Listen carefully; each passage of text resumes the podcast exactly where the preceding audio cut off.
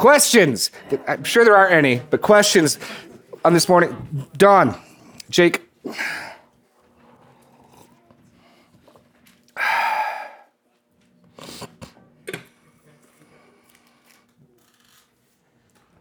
Can I believe? Can I believe and disobey at the same time? No. Uh, Let me let me unpack that. Belief and unbelief is not binary. I believe or I don't believe. In every action, in everything I do, I'm either acting by faith or in unbelief. I cannot, in a given act, be acting in faith and be walking in the flesh. This is, this is the binary Paul puts forward in Galatians. You are either walking in the spirit, not fulfilling the desires of the flesh, or walking according to the flesh. So, in any given action, in every given choice, in every given circumstance, I'm either acting in faith or in unbelief. So, I'd view it more like today I have 10,000 opportunities to act in faith or in unbelief. So that it's less, did I act in faith today? Well, hopefully at times, hopefully at more times than I did last month. But there can still be moments of unbelief, moments of, of disobedience. Fact sprinkled in. You, no, you don't buy that? Even even though in the heart of my hearts, I, I love the Lord and I'm doing my best to obey Him.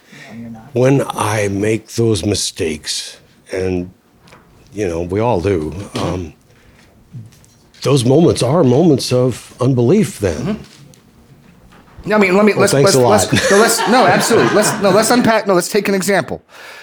I I am short with my wife. I speak in anger to my wife.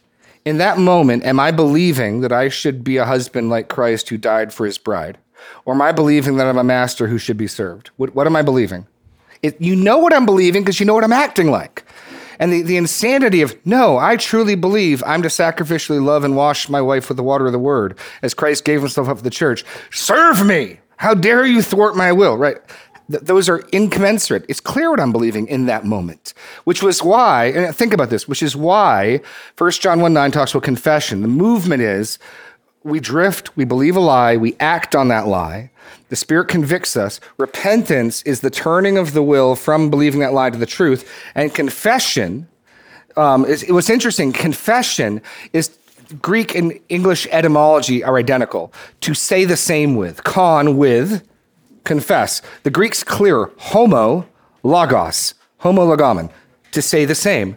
And the, the, the logic is when I sinned, I did not agree with God. God said that's bad. I said that's good. God said no. I said yes. God said that's not what marriage is for. That's not what you're supposed to do. And I said, well, yes, it is, right? And now, having repented, I'm agreeing again with God. God, you said that was wrong. I say that's wrong. You said I shouldn't have done that. I agree. I shouldn't have done that. You said that was wicked. I say that was wicked. I'm agreeing with God. That's what confession means. Will you say what God says about it? And while you were sinning, you weren't saying what God was saying about it. Right? Does that yes, Okay, yes, that makes- answers the okay. question. But then Okay, Lee. I'd like to take it one step further. No, yeah, no. Well, we got a, you still got the mic? The mic. This is good stuff. there are gray areas um, where Christians might disagree on Mm-hmm. Yes. what is sin and what is Yes. not, and, and where I am walking outside of the the, the will of God. Um, I I guess I'm not even sure how Give to example. put the put the question. Um, Like out, like tobacco? Alcohol, Tobacco. tobacco. Sure. Sure. So Paul recognizes there are categories. Romans 14 is the classic one. Some people observe a day, some don't. Some people drink alcohol, some don't. Some people eat meat, some don't. And Paul's whole point is do it in faith, but if you do it doubting, you're sinning, which is which is weird. You can do something that the act itself is in keeping with God's will. You can do it not in faith and sin. And, and the rationale makes sense, right? If my kid, if I, if my kid thinks I've told him not to go further than the tree out in the yard, you know, you, sometimes you tell a kid you can play outside, but don't go past this, and he misunderstands me, and I pointed to the tree, you know, hundred yards away, and he thought I was pointing to the tree twenty yards away, and he thinks, you know what, I don't care, I'm going to cross that line. Technically, hasn't broken my will yet, but if I could read his heart, or if he were to come back and say to me, Dad, I'm he's been disobedient, right? Because he knew or he thought he knew I didn't want him to do that, and he did it anyway.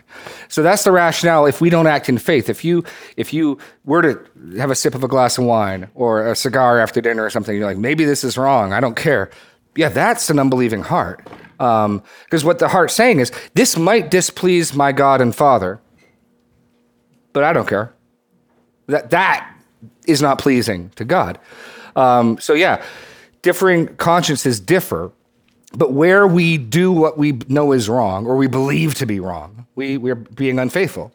And so so go go to First John. First John's great for this. The notion of um, is it faith or is it not faith? Our day by day lives are constantly, the, the biblical word is walk because in the ancient world you walked around. So this, the concept for walk is conducting yourself throughout the day, how you live your life. And so First John 1, um, using, John loves his categories, he loves his antitheses, and he's picking up precisely on the language we used this morning. In 1 5, this is the message we've heard from him and proclaimed to you that God is light, and in him there is no, is no darkness at all. If we say we have fellowship with him. While we walk in the darkness, we lie and do not practice the truth. So if we're practicing, we're walking throughout the day in darkness. Now, I'd say that constantly throughout the day, I'm taking a step into darkness. The spirit showing it to me oh i'm sorry i'm getting back into the light. Like i'm sure we're straying in the darkness a little bit constantly. But if you're just walking in darkness if you're if you're embracing sin and you say you have fellowship with god you're lying right? Then he goes on um, but verse 7 if we walk in the light as he is in the light we have fellowship with one another and the blood of jesus his son cleanses us from all sins which is why our attempt to be faithful is our individual walking in the light is the prerequisite for our mutual fellowship as believers, which is why the plug in church discipline, why when somebody starts walking in the darkness long enough and consistently enough, we, we can't have fellowship. He, he puts there, if we walk in the light as he is in the light, two things. We have fellowship with one another. Our fellowship is conditioned upon a mutual attempt to walk in light. And the blood of Jesus, his son, cleanses us from all sins. Then he goes to the next opposite extreme. If we say we have no sin, I, I stopped sinning. The Lord finished sanctifying me sometime last week. If we say we have no sin, we deceive ourselves and the truth is not in us. So, so then what? How do we live? If we can't stop sinning, ultimately, verse 9, this is the Christian life. If we confess our sins, if we say the same thing about our sins that he says, he is faithful and just to forgive us our sins and to cleanse us from all unrighteousness. Christians make a pattern and a habit continually, this present active indicative verb, of when God shows us our sins, I'm sorry, and turning and, and agreeing with him and not trying to excuse it. That that's the Christian life. And in that way, we keep getting back into the light and getting back into light. We have fellowship, and and God forgives us. That's that's the Christian life. But yeah, in those moments of walking in darkness, we're not believing the truth. The Spirit isn't leading us into darkness. We're not walking in the Spirit. We're not trusting what he says. Now, what further complicates it is it's not as simple as having one motive for everything we do. So this is where it gets tricky, right? Because like I've said this before, preparing for preaching a message on Sunday morning, I hope and trust and believe that part of my motivation is the desire to serve God, to serve you, to please him. And yet I know there's some part of me that cares what you think. And did you think it was a good sermon? And that part of me needs to die. So even in my motives for what I do, I recognize good things and bad things. I mean, so um, what's his name? Um, John Bunyan, Pilgrim's Progress, quote, there is enough sin in my best prayer to damn the world. And that's what he's getting at is, is our motives are rarely going to ever be entirely pure. There's going to be vestiges of sinful, but you can chase your tail like that forever. The point is, recognizing even as you do things for God's glory, even as you do things for your neighbor's good, our hearts are deceitful and wicked, and who can know them? And so we, but the good news is if we just confess that, instead of chasing my tail, like how much did I do it to please me? Like Lord, I recognize part of me does this for praise. Some of the part of me does this for, a, a, a, you know, approval kill that part of me, Lord, and, and, and I'm thankful that there's part of me that does it for good reasons. You move on, and the blood of Jesus cleanses us, and, and you don't chase your tail forever. But lest I think my motives were pure in the preparation of this message, no, they weren't. Um, and until until I'm glorified, there's parts that need to be refined and burned off. Right? You want to go further with that, or okay, okay. But yeah, first, yeah, Lee.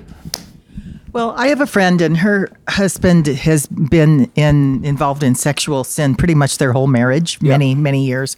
And I said to her, friend, you know, he's probably not even a Christian. And she says, Oh, but he says he is and he blah, blah, blah. And I say, Well, how can you tell if he's acting like that consistently, never being sorry, never wanting to act like he changed to change? Yeah. So am I right?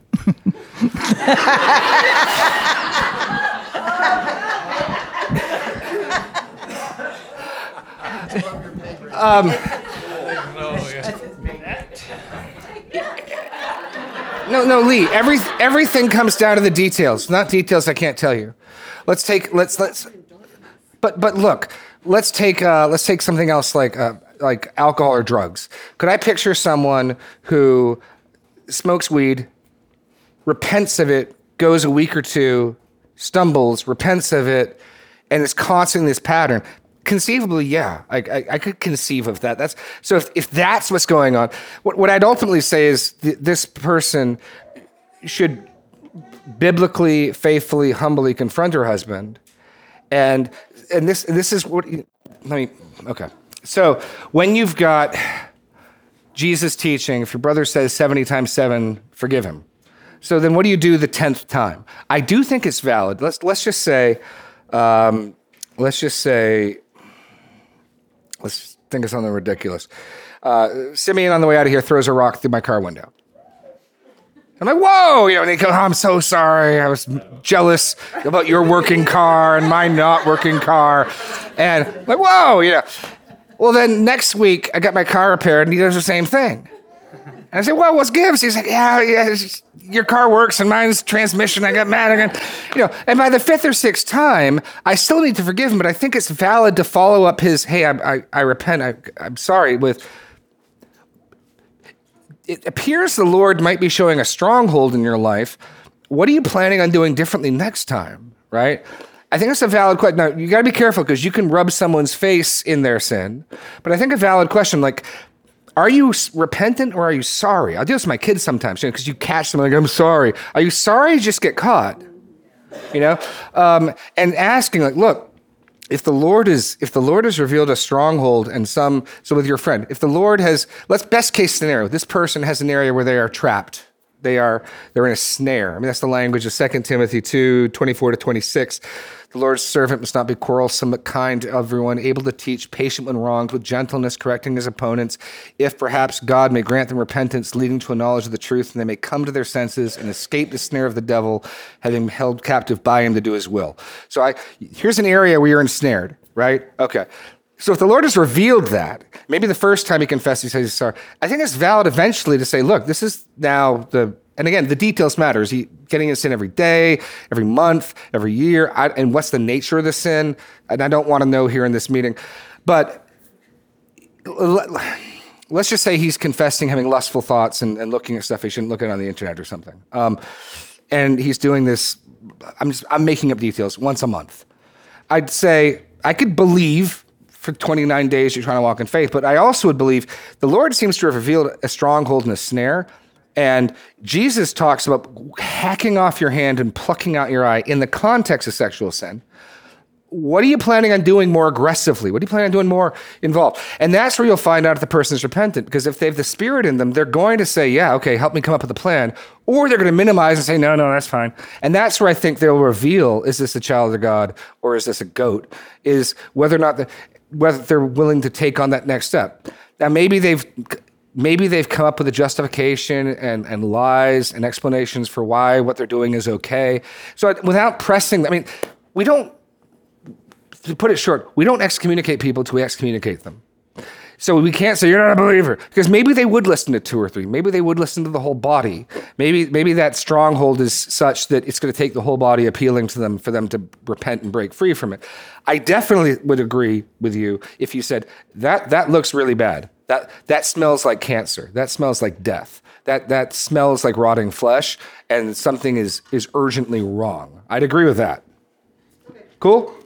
Christina.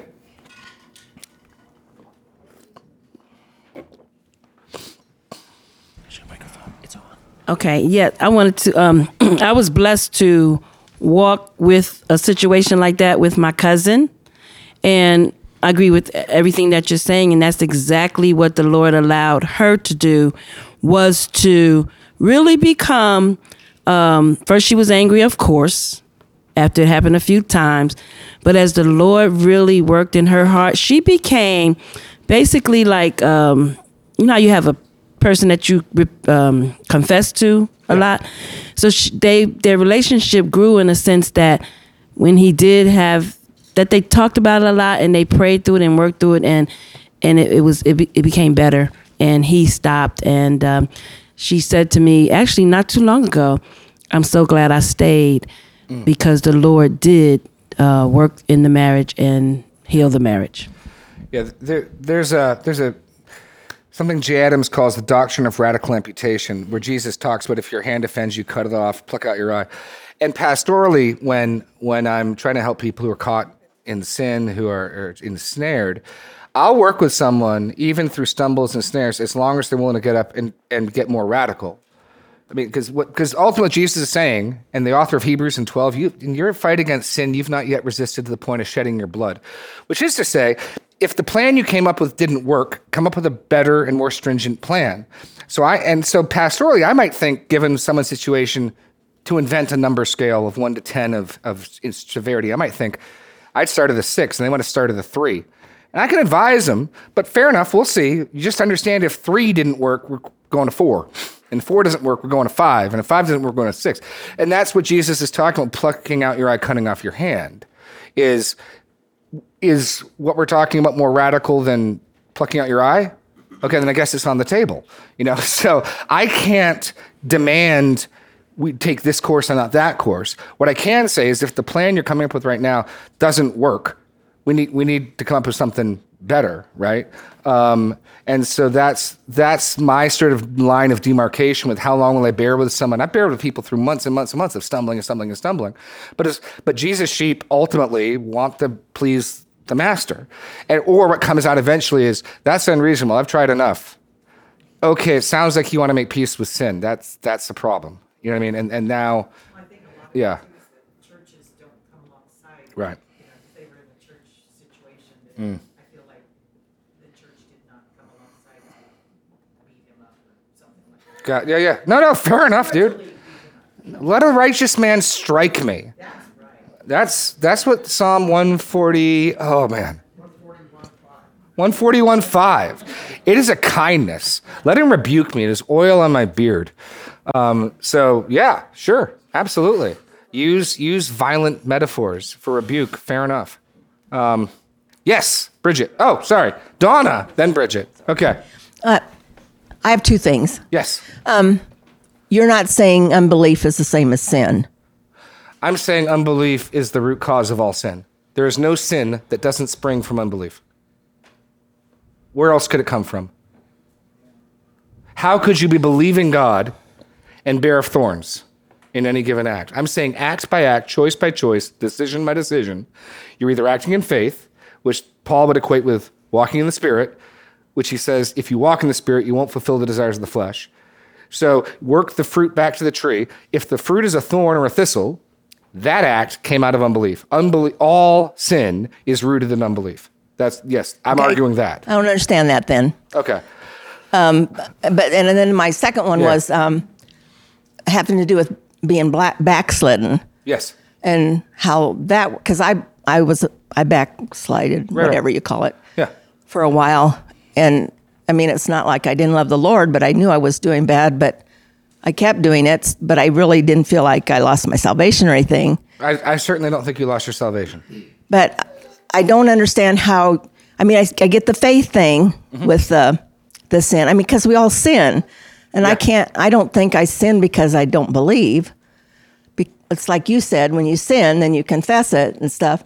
But I don't put that together with unbelief. I I can't quite get that. Sorry if I'm the only one. Sure. Let me pause let's use biblical categories. So I am forever thankful to the man who comes to Jesus and says, Lord, I believe, help my unbelief. Which is to say, you can have present at the same time the same person, and I would say in different spheres for different areas, belief and unbelief. Right? You can be believing God on 10 things and these other two things not believing God on these 10 two things. And this gets really practical. Like, like what is my body his temple that I beat into submission? Or is my body something, do I buffet my body or buffet my body? You know, like which, which one do I do, right? Um, well, I'll know by what I do. I'll know what I believe by what I do. There's no point saying, I, let me, the, this, this is the, the simplest thing to say. If somebody is sitting to you eating a steak and saying, I'm a vegan, would you believe them? I mean, if someone says, I, I don't believe in drinking alcohol while they're, while they're chugging a beer, you wouldn't believe them. Your actions always evidence your belief system. You're always acting on your beliefs. You're always thinking and believing and valuing for everything you do. So Jesus can say, You'll know the tree by its fruit. The fruit always, always, how many times, Simeon? Always, always, always, always, always. Seven, uh, with youth, when we go through James, I was trying to. Um, and, and one of the great lies that I think has spread in uh, modern evangelicalism is the, is the separation. I believe XYZ, but I live ABC. No, you don't. You believe ABC. Um, so, so not to press you too hard, Don, but I, but you, you, okay. Jesus says in John 14, 15, quote, if you love me, you will keep my commandments. So if somebody is habitually not keeping his commandments, what does Jesus say? Do they love him? No. Now, and that's partly from back from last week when I was saying love biblically isn't a, a feeling, it produces action. Feelings can accompany it, but I think for us, mostly we think of love as a feeling. And I think it's entirely possible to disobey God and have soft, sentimental feelings towards Him. But biblically, I'd say if you don't obey, you're not loving Him. I mean, that's Jesus, right? So take the contrapositive. So think of your little X this is the most helpful thing in practical math. I had took one math class, and no, the contrapositive is so helpful. So, so if you've got a, a if you've got an if-then statement, a protasis, apodosis, if you've got if then, if you love me, you'll keep my commandments. So think of that as A B. A leads to B. If A, then B. And what isn't always there's only one other thing that's necessarily true. So let me use the example of rain. If it's raining, the grass is wet right? You seem fair enough. So if it's raining, the grass is wet. Does not necessarily mean if the grass is wet, it's raining. It might be raining, or it might have rained an hour ago, right? So A leads to B does not guarantee B leads to A. Um, it does not, now, now negate it, it doesn't mean not A leads to lot B. It doesn't mean it's not raining, so the grass is not wet. Same thing. It could have rained yesterday, or the sprinklers could be on. The only necessarily true thing, given an A to B statement, is reverse the order, reverse the polarity. If A, then B guarantees if not B, then not A. So take that in Jesus' statement. If you love me, you'll keep my commandments, means if you don't keep his commandments, you don't love him. Necessarily true logically, absolutely. It's like like there's no there's that must be true. That's analogically true. If if Jesus' statement's true, then if you don't keep my commandments, you don't love me is analogically true. And because so many of us imagine equate our love for God with our feelings.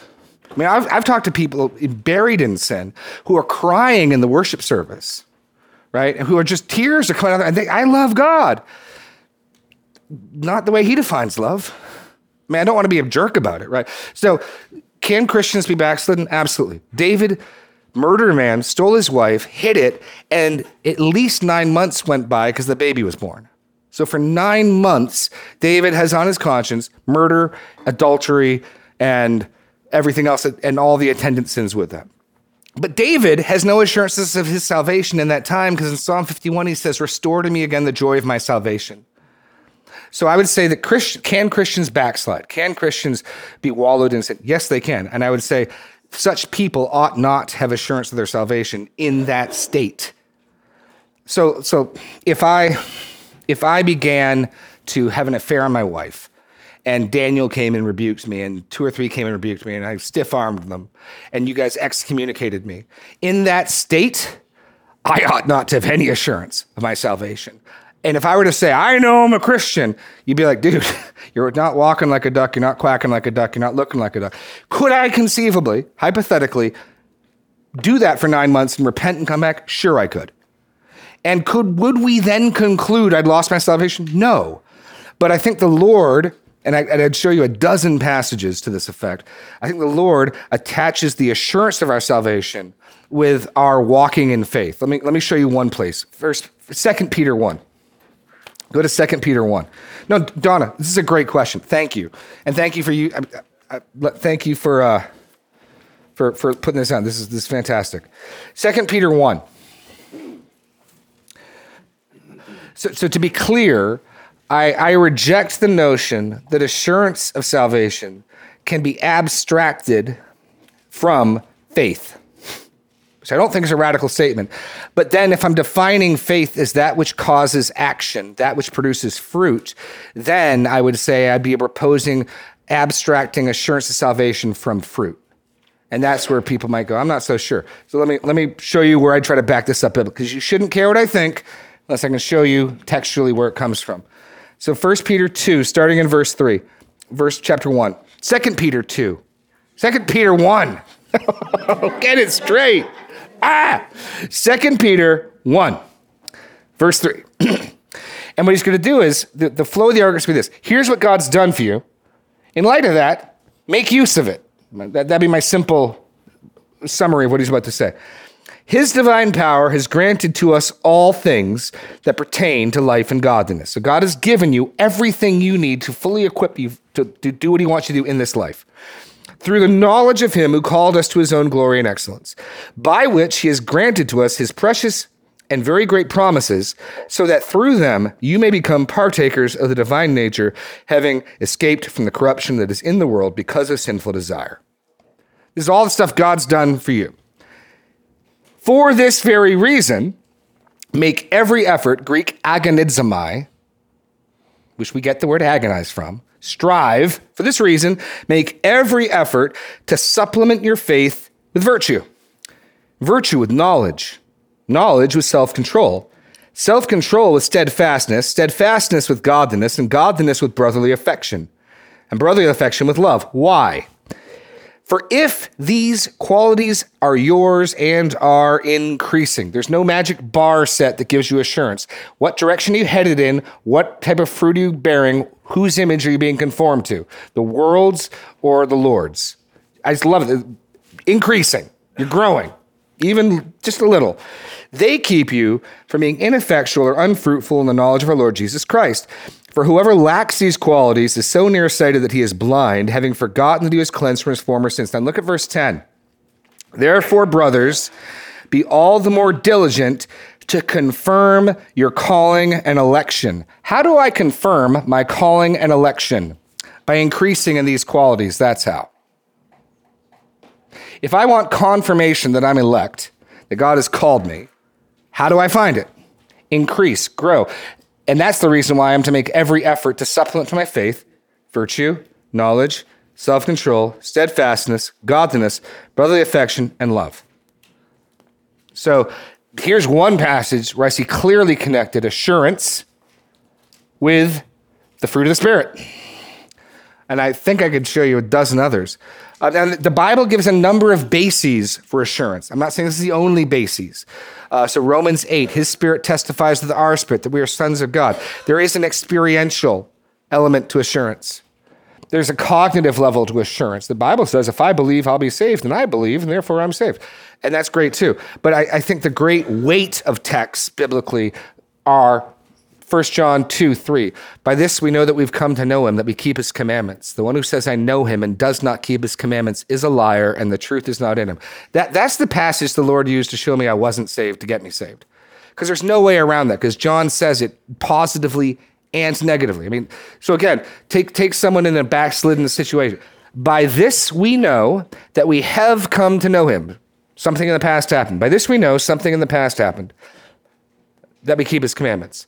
The one who says, I know him, and does not keep his commandments is a liar, and the truth is not in him. So when I look at that, if I said, here's somebody who habitually, consistently, and stubbornly does not keep God's commandments, the truth's not in them. Biblically, that's how I should interpret them. They say, no, no, the truth's in me. I'm like, you're a liar, and the truth's not in you. Don't call me that. No, I'm quoting the text. That's what the text says. The, the, I mean, so on the basis of passages like that, I, I don't see any way around that. Um, it may come to fruition that you're proven to be a disciplined or somebody is being disciplined by the Lord and being brought back, and and sure, but while they're in their stubborn, unrepentant state, yeah, there can be no assurance, um, the, the biblically based assurance. Yeah. No, no. I'm saying you can you can you can you can forego your right to have assurance. Okay. What I mean is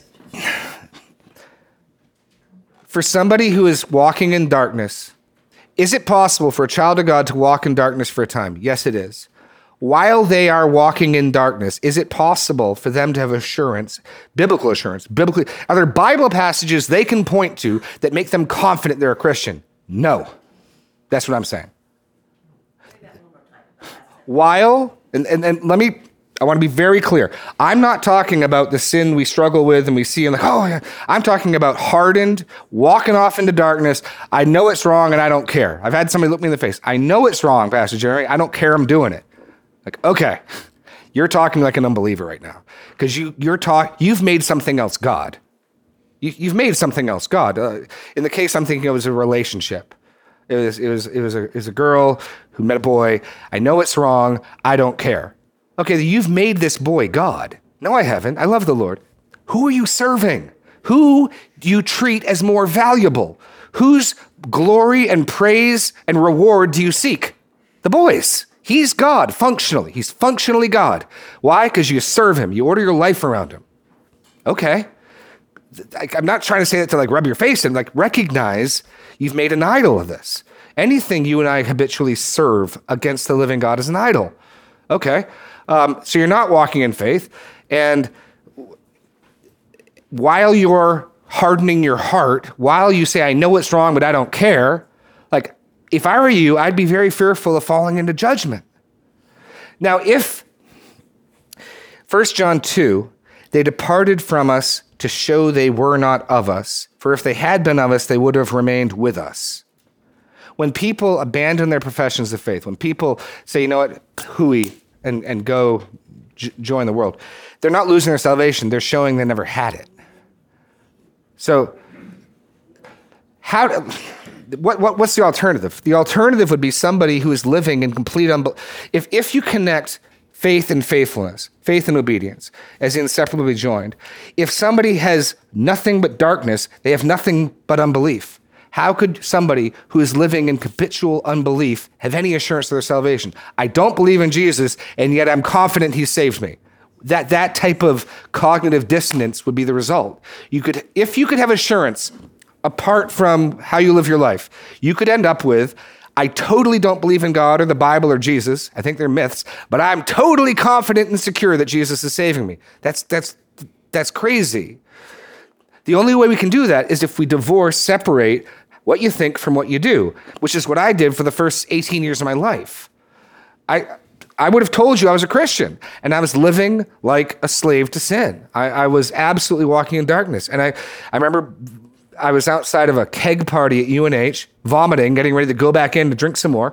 And somebody saw a cross my sister had given me around my neck and said, Are you a Christian? And I said, Yeah, just a bad one. And that was like a category I had. I'd created this category, bad Christians, you know?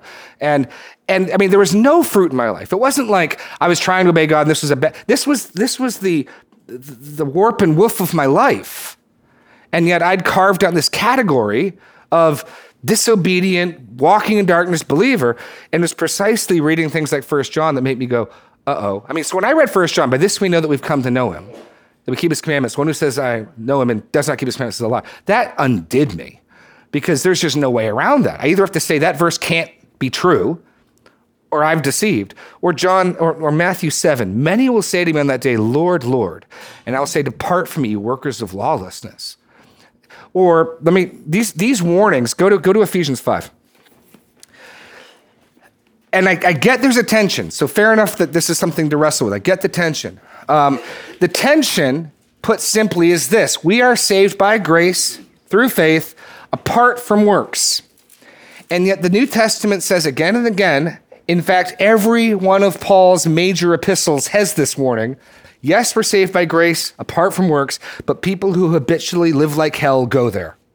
Paul insists both of those things are true. And he anticipates people deceiving you about that. So, Ephesians 5. Okay? Ephesians 5. Okay.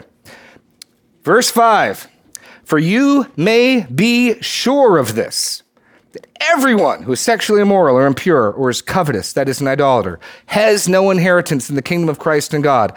Let no one deceive you with empty words. It's almost as though Paul anticipates teachers will come along and say, No, no, you can be fine. You can be a great, you're just a carnal Christian.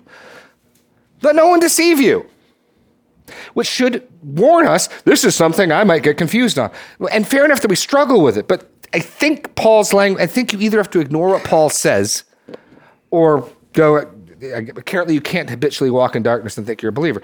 Let me show it to you in 1 Corinthians. 1 Corinthians 6.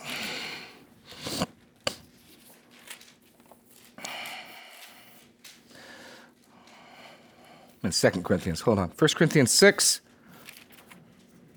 Okay, verse 9. Do you not know the unrighteous will not inherit the kingdom of God? Do not be deceived. Again, don't be deceived. Paul anticipating, and I think the rationale is Paul understands the potential errors people can make by his, teach, his teaching of grace, salvation by grace through faith. He, he anticipates that some people will think that means we can live however we want, what's called antinomianism, lawlessly. He, he's anticipating that error people understanding. So you mean I just I believe and I'm saved? Okay, great. Let's go party. And he, so in his letters, he warns: Do you not know that the unrighteous will not inherit the kingdom of God. Do not be deceived. Neither the sexually immoral, nor the idolaters, nor adulterers, nor men who practice homosexuality, nor thieves, nor greedy, nor drunkards, nor revelers, nor swindlers will inherit the kingdom of God. And such were some of you, but you were washed, you were sanctified, you were justified in the name of our Lord Jesus Christ and by the Spirit of our God. Let's go to Romans 8.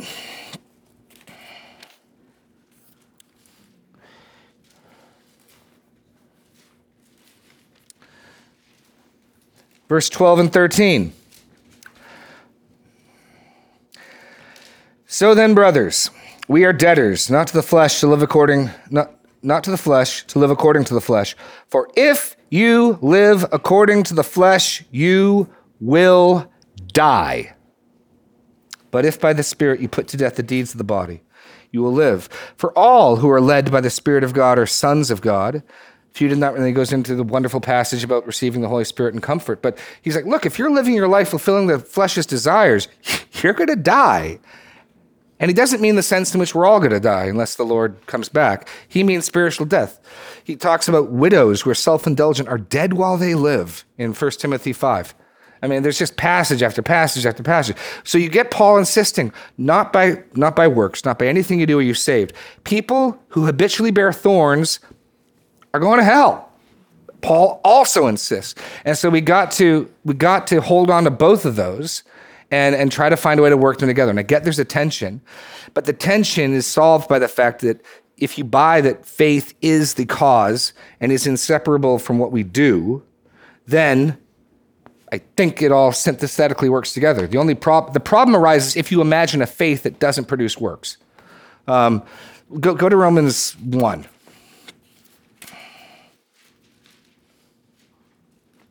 Um, Romans 1, verse 5, 4 and 5.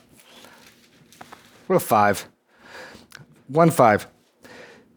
Through whom we have received grace and apostleship to bring about the obedience of faith. He's assuming obedience is going to come if they believe. That, I think that's the biblical rationale. Um, I think the biblical rationale is the assumption that what you believe, you'll act upon. Um, what you believe, you'll act upon. And so, if you, this is why Jesus can say, "If you love me, you'll keep my commandments," um, or why this is how we know we've come to know him, we keep his commandments. One who says, "I know him," and does not keep his commandments is a liar in the shoes. Okay, I was just throwing a ton of stuff out. Um, I'm sure if you got more questions, Donna, but I want to open up to any of you. I have no doubt I've said some challenging or possibly confusing things, and Bridget's here, challenged and confused. It's not on this vein, but oh, can we pause? I will get to you. Anyone on this vein have anything? I just said a whole bunch of stuff that I think is critically important, and I could well have said it poorly, or you could be confused, or both. So, any any any questions on what I just said? Because that's that's that's a mouthful. Um, okay, I mean this. Yeah, this is this is hugely important. Okay, Bridget, go. Apparently, everyone's on both. Just okay. Yeah. Um, so, in regards to like with parenting, as far Yeah. as if you have a child who you're fairly certain is not a believer and they're walking in sin, Yeah. obviously there's going to have to be, I'm thinking, your own involvement that is mainly trying to get them on, like, they're not necessarily going to be repentant. Like, they're not going to choose that, but because Right. they're living in your house and you're Yeah. stewarding them, like Yeah, yeah. maybe through discipline, I'm thinking, Yeah, yeah. is what no, precisely. Yes. So it's kind of like the example you gave of um, the levels of like you know a four or five or six. Like you're kind of the one implementing that because Yeah. they of their own accord are not going to. You and Zach are the king of the house, and they need to obey. They need to honor you. God has one commandment for kids: honor. Well, two: honor and obey. Right. And so, and, and the, part of the way I like to frame this is, God set up a world of reaping and sowing, and I'm the first gate in my house. But a child who won't learn to honor and, and, obey their mother and father will then have to face honor and obey the, the, the ruler, Caesar, except he bears a sword, not a paddle, right? And ultimately, this is getting away for honor obeying God, and he bears hell. Like he- that's that's that's the tool he has. And so at every stage, the stakes get raised, which is one of the reasons why we'll talk about getting house spanked. Kids being foolish, like standing on a chair and they fall off. Like again, this is how God trains you to curb you from folly. Um, and so yeah, if your child is unregenerate, they're not going to come. They're not going to repent for the glory of God. But God instituted human government to curb evil, even from the wicked. Like whether or not you repent because there's a glorious God, we will incentivize you to not kill people. And so you can incentivize your children to, to at least a level of obedience and honoring that, that is fully appropriate. Except every time they're, they're, they're being rebellious, you have a chance to show them their sin, their need of grace. It's a gospel opportunity. But no, it's not as though unbelieving children can just do whatever they want. And so like, I don't know what to say. God's, t- this is creation mandate stuff. This is um, like. God gave the p- power of the physical government to bear the sword and take life at, at the flood. So that, that's why it's right. It can be righteous for a pagan nation to put someone to death. I'm not saying every time they do it is, but it can be righteous, can be right for a pagan nation to put people to death if they're putting murderers to death. They don't do it for the right reason because there's a glorious God, but they are fulfilling God's purpose in that whoever sheds man's blood, by man shall his blood be shed. They're, they're they don't, they unintentionally uphold the honor and dignity of God's image in the victim by putting the murderer to death. So, yeah, there's there's room for discipline and law and correction and punishment apart from someone being a believer, certainly. Okay, so basically, um, if you see that they're in a pattern of sin, like Yeah. you would counsel someone in the church, if they are continuing to struggle with it, like you should be kind of upping, Yeah. the, like you are continuing to be deceitful. So we're going to keep upping the discipline, the punishment. Like, I mean, well, I'm just thinking, like, obviously, it's one of those things where until God changes their heart, Yeah, they're just living in their house, Yeah. and this might be a continual struggle for Yes. years. let me let me let me let me pause, especially as it relates to the fundamental commandment God gives children. It's one thing; it might be different if I noticed my child was a little self-righteous. They're honoring and obeying their mother and father, but they feel good about it. I'm going to ratchet till they repent. Like, but yeah, lying, disobeying, saying no. I mean, you go to the Old Testament. How severe was it? Children that ultimately didn't do this, you stoned to death. And I'm not. I am not saying that's what we do now. I am saying the severity of the importance. So no, I've I've told this to my kids. I've I've told this to my kids. Um, there are two conditions you have to meet to stay in this house. One, you, you have to be doing something productive and useful with your time. You don't have to be getting paid, but you're not going to sit around and play Xbox all day. You're going to be you're going to be doing something productive, and you're going to be honoring your mother and father. And as long as that's taking place, it is my will, my desire to stay here till you get married. But conversely, if you decide in your teens, you know what, I don't know why I should have to listen to you, and this is how I'd frame it, then what you want to do is redefine the parent child relationship. And I don't have the authority to do that. Like, I can only be a father to Abner, Sophie, Zadok, Eliana, Talitha, Verity, Yael, and Hadassah. I was worried there for a second, Simeon. I was worried there for a second. Um, but I did it. I, I can't just, they say I don't want you as a father, I just want you as a friend. I can't say okay. I don't have the authority to do that. So if if if imagine someone's in like a Dostoevsky novel and they're all like self-aware. Imagine the child. Well, no, you read Dostoevsky, read the Brothers Karamazov. Everybody is self-aware. It's amazing. But imagine Abner says to me, Father, I don't like obeying you and honoring you, and I don't see why I should have to. So um, yeah, I've decided not to do that.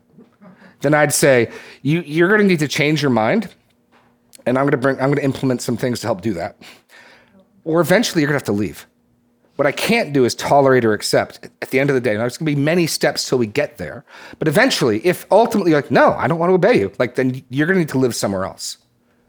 Because I don't have the. I don't Obviously, have the you're not going to do that to your four year old, but I, no, no.